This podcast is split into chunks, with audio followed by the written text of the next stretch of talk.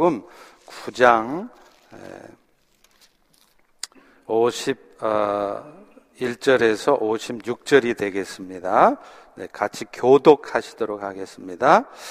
예수께서 승천하실 기약이 차감해 예루살렘을 향하여 올라가기로 굳게 결심하시고 사자들을 앞서 보내심에 그들이 가서 예수를 위하여 준비하려고 사마리아인의 한 마을에 들어갔더니 예수께서 예루살렘을 향하여 가시기 때문에 그들이 받아들이지 아니하는지라 제자 야고보와 요한이 이를 보고 이르되 주여 우리가 불을 명하여 하늘로부터 내려 저들을 멸하라 하기를 원하시나이까?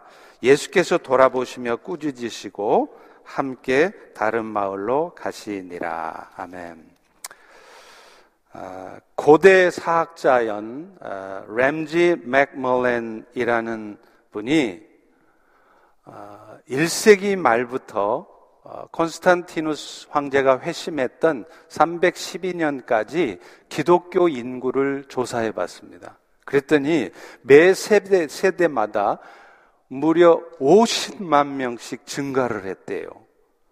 그에 의하면 당시 기독교는 이 로마 제국 전체 인구의 5%에서 약 8%의 비율을 차지했다고 하죠. 분명 이런 초기 기독교의 성장은요, 놀라운 것입니다. 왜 그럴까요? 아시다시피 이 초기 기독교는 로마 제국에 의해서 엄청난 핍박을 받았기 때문입니다. 그래서 실제로 그리스도인들은요, 자기가 믿는 이 신앙 때문에 언젠가 죽을 수도 있다는 것을 각오하고 신앙생활을 했어요. 따라서 누군가가 편안한 삶을 살기 원하거나 나는 세상에서 좀 출세 좀 해봐야 되겠다 한다면 그런 사람들은 그리스도인이 돼서는 안 된다고까지 말할 정도였습니다. 뿐만 아니라 당시의 교회들에는요, 세상 사람을 향해서 대중적인 설교를 할 수가 없었습니다. 또요, 선교적인 목적으로 조직적인 활동도 할 수가 없었대요. 너무 위험했으니까요. 그렇다면 이런 상황 속에서도 초기 기독교는 어떻게 그런 놀라운 성장을 이룰 수 있었을까요? 그 답은 그리스도인들의 삶의 변화였습니다. 그리스도인들의 삶의 변화된 모습을 주후 150년경에 저스틴은 이렇게 말합니다. 전에는 부와 재산을 늘리는 일에 큰 기쁨 누렸던 사람들이 그리스도인이 되니까 가진 것을 공동 기금으로 모아서 필요한 사람들과 함께 나누고자 했다는 거예요. 전에는 서로 증오하고 미워하고 다른 족속의 사람들과는 상종도 안 했던 사람들이 그리스도인이 되니까 그리스도의 명령을 따라서 원수를 위해서도 기도하고요. 그 원수조차도 우리와 함께 그리스도의 소망을 나눌 수 있기를 원했다는 거예요. 그런데 이런 1세기에서 3세기에 걸친 이 초기 기독교인들의 삶의 변화에 가장 큰 영향을 미쳤던 사람들이요. 사막에서 수도 생활을 했던 수도사들이었습니다. 이 수도사들은 사막에 거하면서 처절한 영적 싸움을 했어요. 그래서 그들의 예수님 닮은 모습들이 초기의 기독교인들에게 엄청난 영향을 미쳤던 것입니다. 그들은 이 영적 싸움의 과정에서 인간들에게 악한 영향을 미치는 죄에 대해서 정리를 했고요. 이것은 나중에 기독교 역사에 있어서 영적 훈련의 기초가 되었습니다. 6세기 말에 교황이었던 그레고리는 이 죄악들을 일곱 개로 정리를 합니다. 그리고 나중에 13세기에 그 유명한 토마스 아키나스는 이 일곱 개의 죄악을 아주 구체적으로 잘 정리했어요. 오늘날 이 일곱 개의 죄의 내용은 학자마다 조금씩은 다릅니다. 오늘부터 저희들은요, 이 초기 기독교인들의 영적 변화를 이끌어 주었던 일곱 가지의 죄악들에 대해서 살펴볼 것입니다. 그래서 이 말씀을 듣고 겸손하게 우리 모두가 회개할 때 우리의 삶에도 그 초기 기독교인들이 보였던 삶의 변화가 나타나게 될 줄로 믿습니다. 현대인들은요, 이 사막의 수도사들이 가장 힘들어 했을 일이 아마 성적인 문제, 에로틱. 이 성의 문제라고 추측을 합니다. 그러나요, 놀랍게도요, 수도사들이 제일 힘들어 했던 부분은 분노였다고 합니다. 온유함의 상징인 수도사들이 영적 싸움 중에 가장 힘들어 했던 부분이 분노다? 정말 의외 아닙니까? 수도원에서는 별다른 분노거리도 없을 것 같기 때문이죠. 그런데요, 이 수도사들은 같이 살면서 누구의 레시피로 만든 감자 요리가 더 맛있는가? 너무 하찮은 거잖아요? 이걸 가지고 분노하면서 싸웠다는 거예요. 이 말은 분노라고 하는 것은 여러분들의 삶 속에서도 얼마든지 나타날 수 있는 일이고 심지어는 영적으로 성숙해져 있는 상태에서도 발견되는 죄라는 것을 말하는 겁니다. 사실 이 죄악된 세상에서 살아가다 보면 모든 인간들은 분노할 수밖에 없어요. 분노에서 좀처럼 벗어날 수 없습니다. 오늘 본문의 예수님의 제자도 그랬습니다. 오늘 본문은 예수님께서 아버지 뜻을, 뜻을 이루셔야 할 때가 돼서 갈릴리에서 사역을 잘 하시다가 이제 예루살렘으로 올라가는 과정에서 벌어지는 일이에요. 갈릴리에서의 사역을 마치신 예수님은 예루살렘으로 가기에 앞서서 자신의 제자들을 먼저 사마리아로 보냅니다.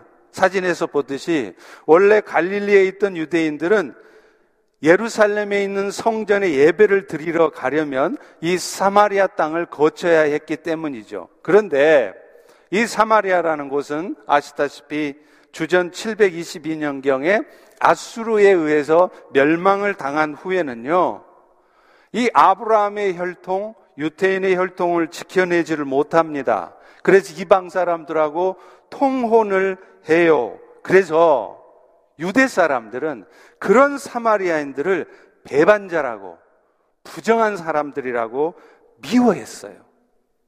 그리고 사마리아인들 역시도 그런 유대인들을 아주 독단적이고 배타적이라고 싫어했습니다. 그래서 이 사마리아인들은 예루살렘을 대신해서 자기들 나름대로 그리심산에다가 성소를 만들어 놓고 그곳에서 예배를 드렸어요. 이런 이유 때문에 이 갈릴리에 사는 유태인들은요, 사마리아 땅을 경유해서 예루살렘으로 안 가고 일부러 요단 동편에 있는 베레아 땅으로 돌아서 예루살렘으로 갔던 것입니다. 자, 그런데요. 지금 예수는 어떻습니까? 다른 유대인들하고는 다르게 사마리아로 가는 길을 택하신 거예요. 왜요? 예수님은 다른 유대인들처럼 사람을 미워하지 않으셨어요. 사마리아인들을 미워하지 않으셨습니다. 오히려 그들 역시 구원받아야 될 영혼이고 사랑받아야 될 영혼이라 생각하셨던 것입니다. 그런데 문제는 그런 예수님의 의도를 알 리가 없죠. 그래서 사마리아인들은 그것을 통과하려는 유태인 예, 제자 예수님들을 예수님을 배척했어요. 53절에 보십시오. 예수께서 예루살렘을 향해 가시기 때문에 그들이 받아들이지 아니한지라. 그러니까 이런 모습을 보니까 제자 야고보와 요한이 분노를 해요. 54절입니다. 제자 야고보와 요한이 이를 보고 이르되 주여 우리가 불을 명해서 하늘로부터 내려 저들을 멸하라고 하기를 원하십니까? 사실 이 야고보와 요한은요, 예수님이 별명 지어줬죠. 뭐예요? 우레 아들, son of thunder. 그 정도로 성격이 급했어요. 그런데 아무리 성격이 급해도 그렇죠. 그거 좀 사마리아 통과 못하겠다고 하늘에서 불을 내려서 멸망시켜 달라고요? 너무 지나친 거 아닙니까? 결국요, 앞서 말한 것처럼 분노라고 하는 것은 제자들뿐만 아니라 여러분 모두에게도 나타날 수 있는 죄악이고요. 심지어는 주님을 따라서 주님을 섬긴다고 하는 교회에서 봉사를 하는 그런 과정에서도 얼마든지 나타나는 죄악이라는 것입니다. 그런데 문제는 이 분노가 여러분의 영적인 삶에 악한 영향을 미친다는 거예요. 무엇보다도요, 여러분이 분노하는 마음을 갖잖아요? 그러면 여러분의 기도의 문이 막힙니다. 경험해 보셨죠? 기도가 안 돼요. 그래서 궁극적으로는 여러분의 영적인 삶을 망가뜨려요. 그래서 기독교 영성가였던 헨리 나우에는 당자의 귀환이라는 책에서 이런 말을 합니다. 내 존재 안쪽에 깊이 뿌리 박은 분노에서 돌이켜 집으로 돌아오는 길이 얼마나 멀던지요. 방탕하게 놀다가 되돌아오는 길이 차라리 가깝습니다. 무슨 말이에요? 방탕한 삶에서 돌이키는 것보다 여러분이 분노하는 삶에서 돌이키는 게 더 어렵다는 얘기예요.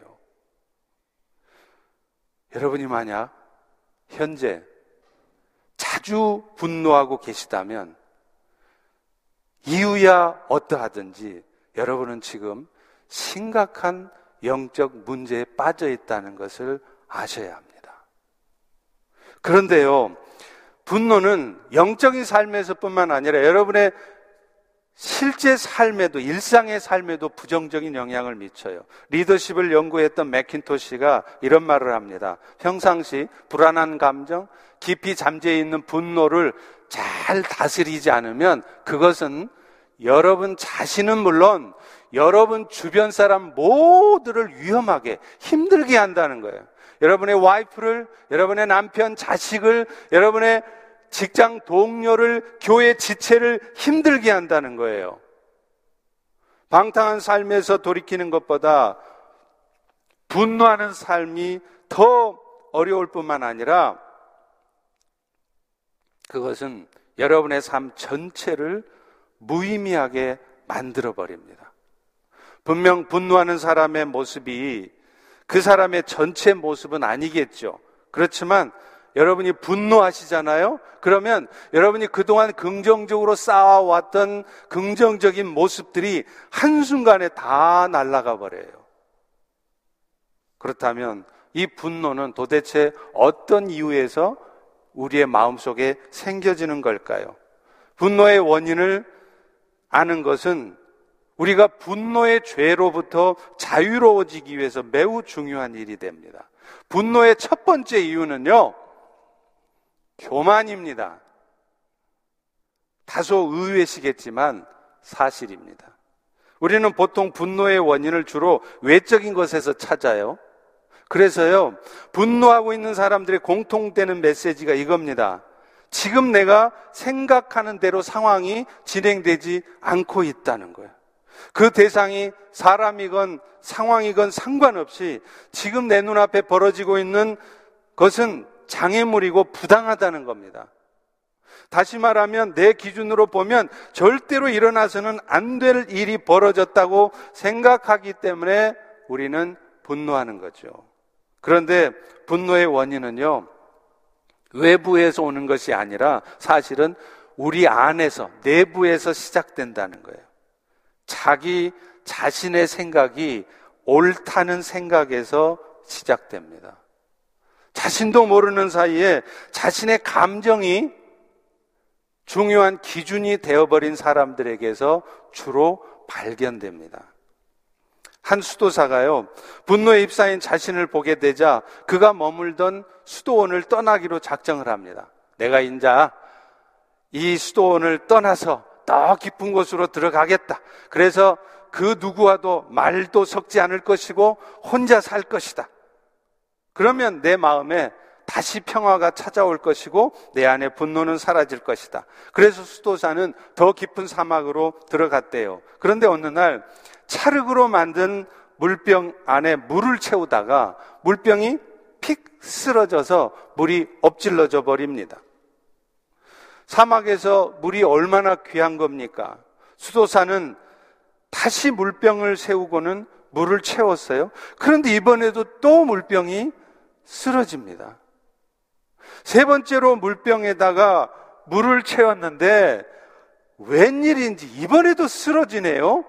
이 수도사가 화가 머리끝까지 나서 그 물병을 바닥에다 확 던져버렸어요. 당연히 산산조각이 나버렸겠죠? 그때 이 수도사는 정신이 번쩍 들었습니다. 분노는 내 주변의 환경 때문에 혹은 다른 사람들과의 관계 속에서 이루어지는 것이 아니라 바로 내 자신의 내면에서 일어나는 것이라는 것을 깨닫는 순간이었습니다. 그래서 이 수도사는 다시 짐을 싸서 떠났던 옛날 수도원으로 공동체로 다시 돌아갔다는 거예요. 사람들은 대부분 분노를 환경 탓이나 남 탓으로 돌려요. 그래서 오늘날 자기 중심적인 신앙생활에 익숙해져 있는 현대 그리스도인들이 그래서 분노가 많은 것입니다. 그래서 쉽게 분노하는 겁니다. 내 주변의 모든 것들이 좀처럼 내 뜻대로 돌아가지 않기 때문이죠.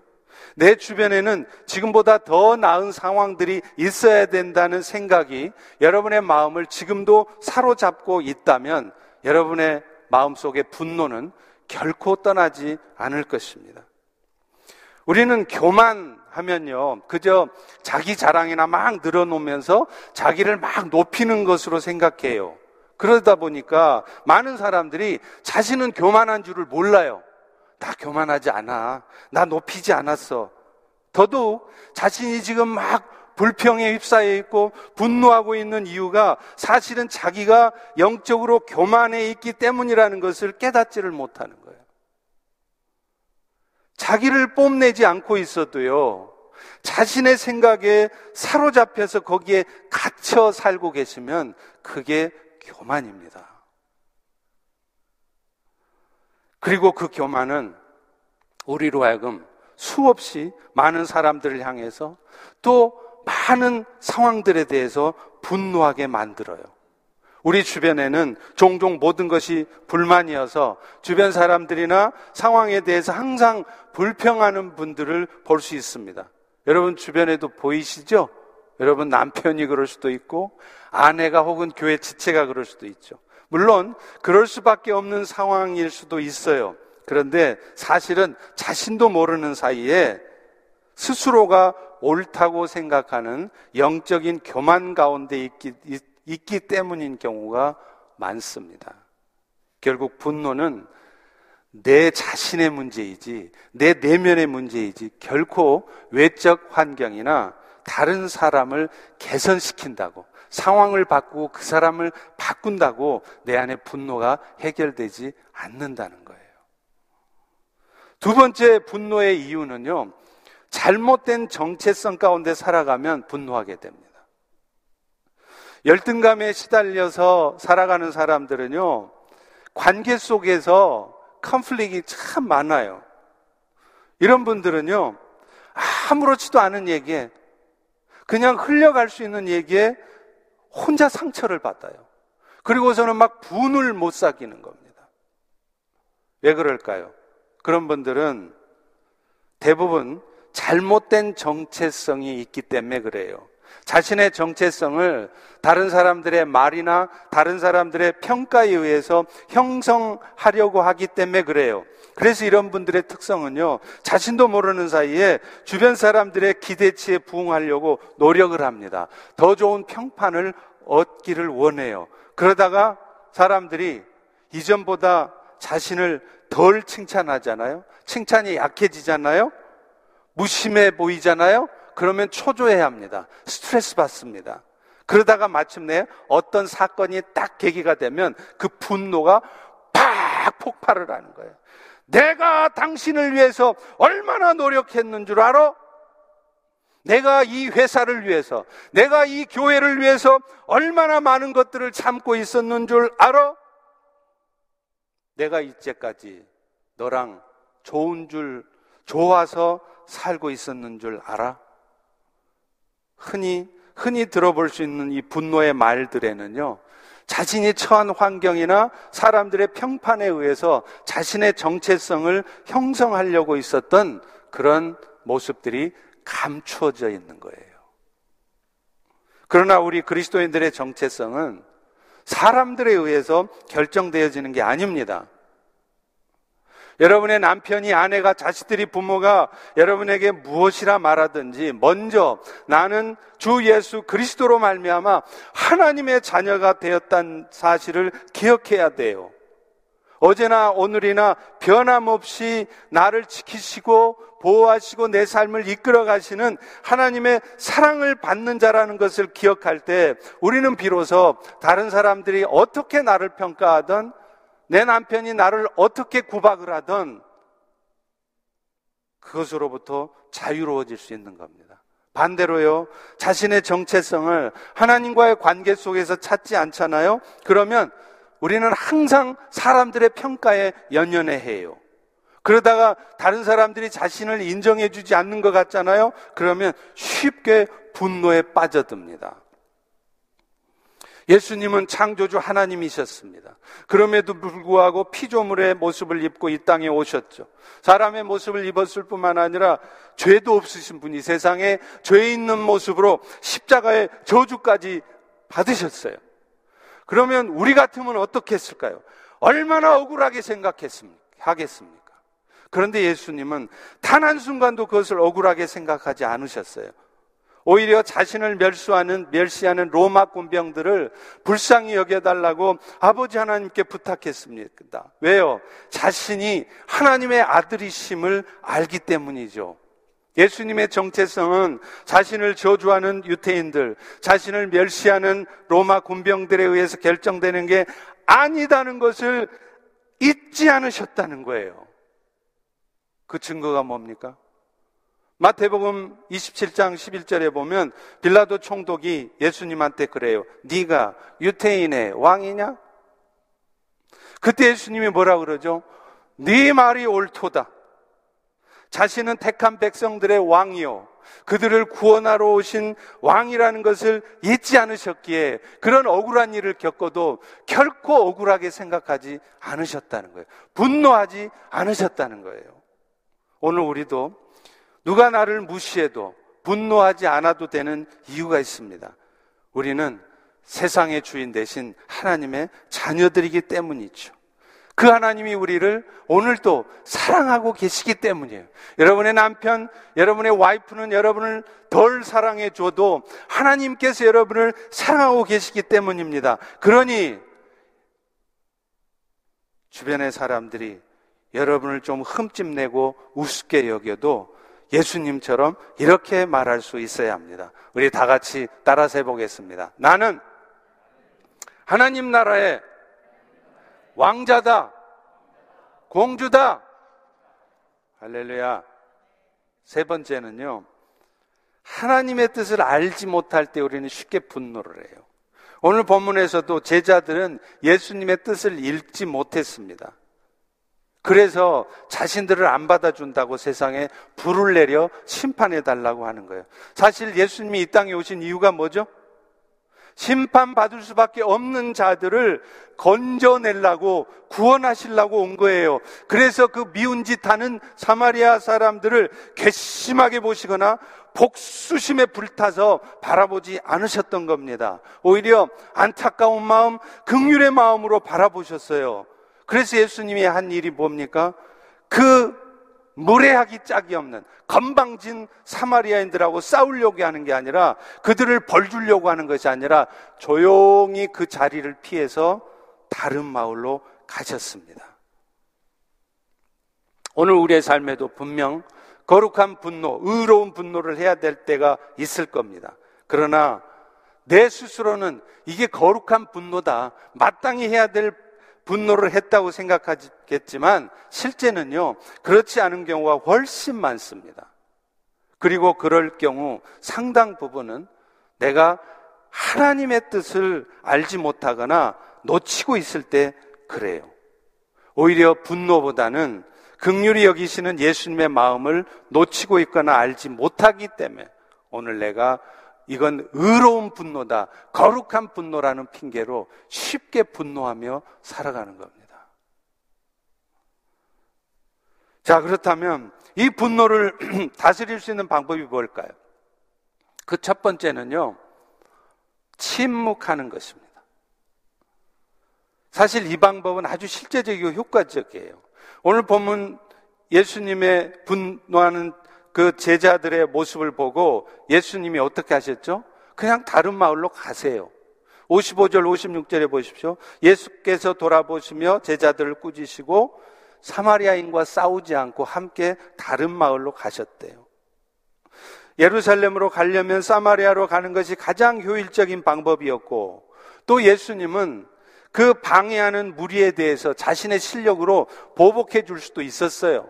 따끔하게 벌을 줄 수도 있었어요. 그런데 예수님은 그들과 부딪히지 않습니다. 폭력이 아닌 평화의 길을 택하셨습니다. 내 지르지 않으셨습니다. 그 자리를 피하신 거예요. 여러분, 침묵은 기다림의 언어입니다.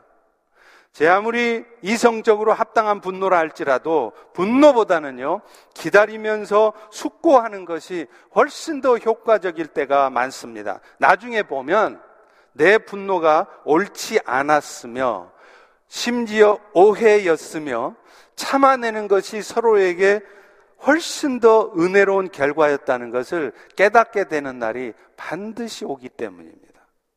그런 면에서 여러분이 분노하는 마음을 억제할 수 없다면 당장에 그 상황을 피하는 게 좋습니다. 물론 이것이 궁극적인 해결 방법은 아니지만 극단적인 파국으로 치닫는 것을 막아주는 지혜로운 방법이에요.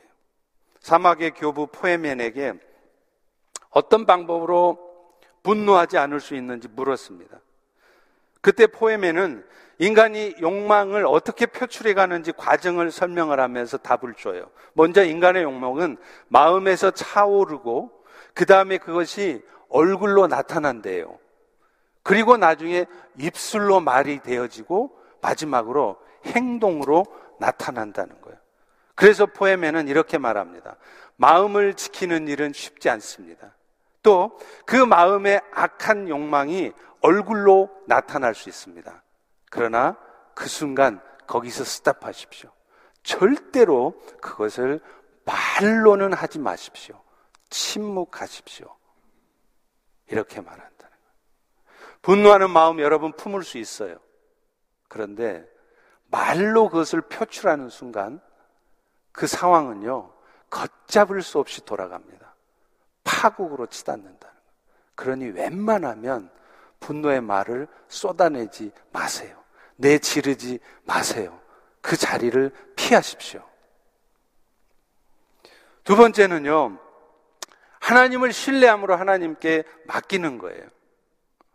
의로운 분노라 할지라도 절대로 해서는 안 될 일이 있어요. 그게 뭐냐면 원수 갚는 일입니다.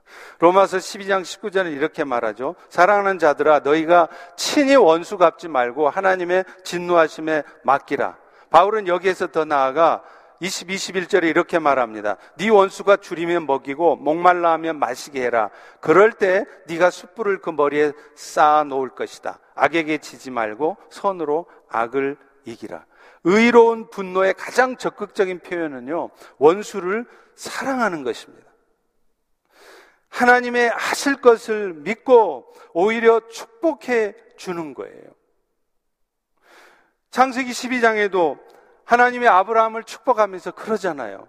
너도 이렇게 축복의 통로로 살아라. 그러면 누군가가 너를 축복하면 내가 그를 축복할 것이고 누군가가 너를 저주해 너를 못 살게 굴어 너에게 마음의 상처를 줘. 그러면 네가 원수 안 갚아도 내가 그를 저주해 줄게. 그러니 너는 같이 분노하지 말고 어찌하든지 축복하라는 거예요.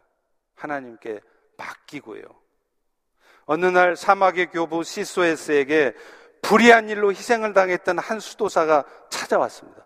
분을 막 삭히지 못하면서 시소에스님, 제가 복수하고야 말 겁니다.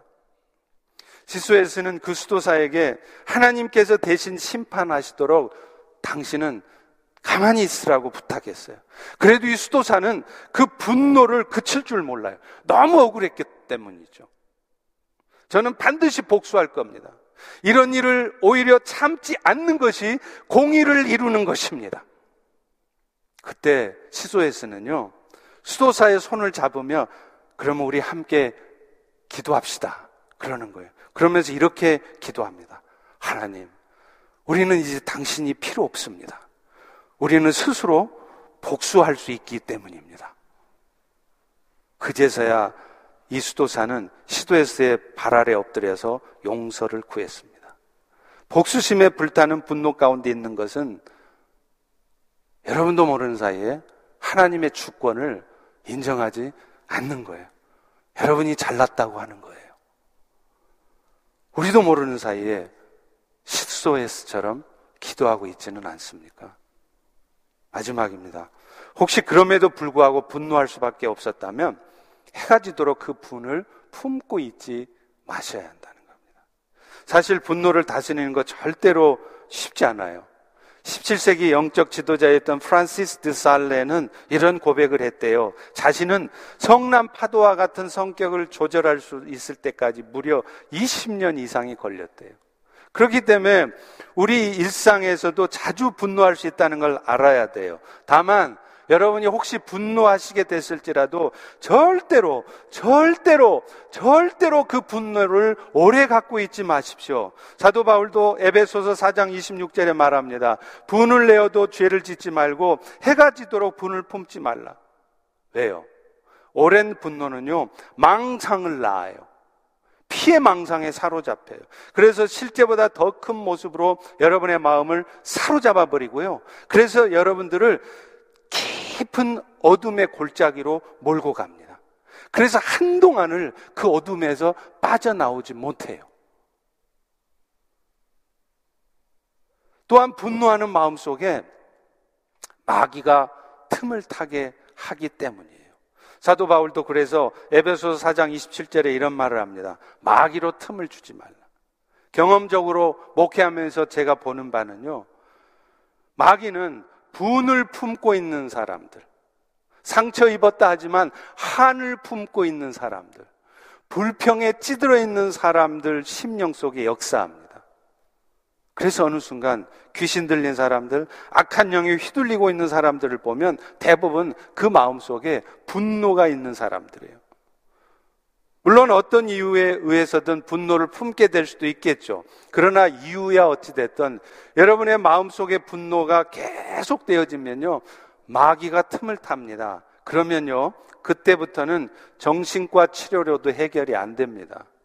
우울증을 넘어서서 조울증을 넘어서서 악한 영에 사로잡히는 상황이 되어버리면 의학의 힘을 빌려서도 좀처럼 해결할 수 없는 상태에 빠져버려요. 오랜 분노는 영혼을 파괴합니다. 분노는 여러분의 기도를 막고 여러분의 영적 생활을 파괴해요. 여러분의 모든 사고와 묵상은 내가 지금 하고 있는 이 불평, 이 분노를 정당화시키는데 집중돼요. 그래서 결국은요, 결국은 매 순간 내가 하나님 앞에 나아가지를 못해요. 자신을 합리화하는데 급급하다가 더 깊은 수렁에 빠져드는 거예요. 저는 목회하면서 그런 예를 정말 많이 보았습니다. 어떤 이유에서건 한 번 마음이 어두워지잖아요? 그러면 한동안을 몇 달이 아니라 몇 년을, 몇십 년을 그 어둠에 새어나지 못하는 분들을 제가 봅니다. 그런데요, 그것은 결국 자기 손해입니다. 물론 우리 주님께서는 결코 포기하지 않으시기 때문에 언젠가는 어떤 계기를 통해서 어둠의 구덩이에서 건져내세요. 그러나 그 계기는 대부분 고통스럽다는 것을 아셔야 돼요. 그리고 더 큰 문제는 그때까지 살아도 사는 것 같지 않다는 겁니다. 말씀을 맺겠습니다. 예수님은 분노는 하지 말라고 하지만 용서는 한없이 하라고 하세요. 70번씩 7번이라도 하라 그러는데 490번까지만 하라는 얘기가 아니라 끝까지 하라는 얘기입니다. 마음속의 분노는 하나님과의 관계를 파괴하고 상대방과의 관계를 파괴하고요. 궁극적으로 내 자신을 파괴하는 것이기 때문에 그래요. 그래서 분노하지 않는 것은 상대방을 위한 것이 아니라 여러분 자신을 위한 것입니다. 용서는 어둠의 자리에 하나님의 주권과 그리스도의 사랑을 끌어들이는 겁니다. 한 노인에게 무엇이 겸손이 무엇이 겸손이냐고 물었습니다. 그러자 노인은 이렇게 대답했대네요. 만일 어떤 형제가 당신에게 잘못한 것을 참회하기 전에 그를 용서할 수 있다면 그것이 진짜 겸손입니다. 기도하겠습니다. 하나님, 오늘도 우리가 참된 겸손 가운데 있기를 소망합니다. 우리는 그럴듯한 이유를 들어서 분노하고 불평하고 어둠에 휩싸여 살지만 때로는 그것이 우리의 영적 교만 때문은 아닌지 돌아보게 하시고 하나님의 뜻을 알지 못하고 하나님을 신뢰하지 못하기 때문에 하고 있는 분노는 아닌지 돌아보게 하여 주시옵소서. 그래서 분노로부터 자유케 되어지는 우리 모두가 되게 하여 주옵소서. 예수님의 이름으로 기도합니다. 아멘.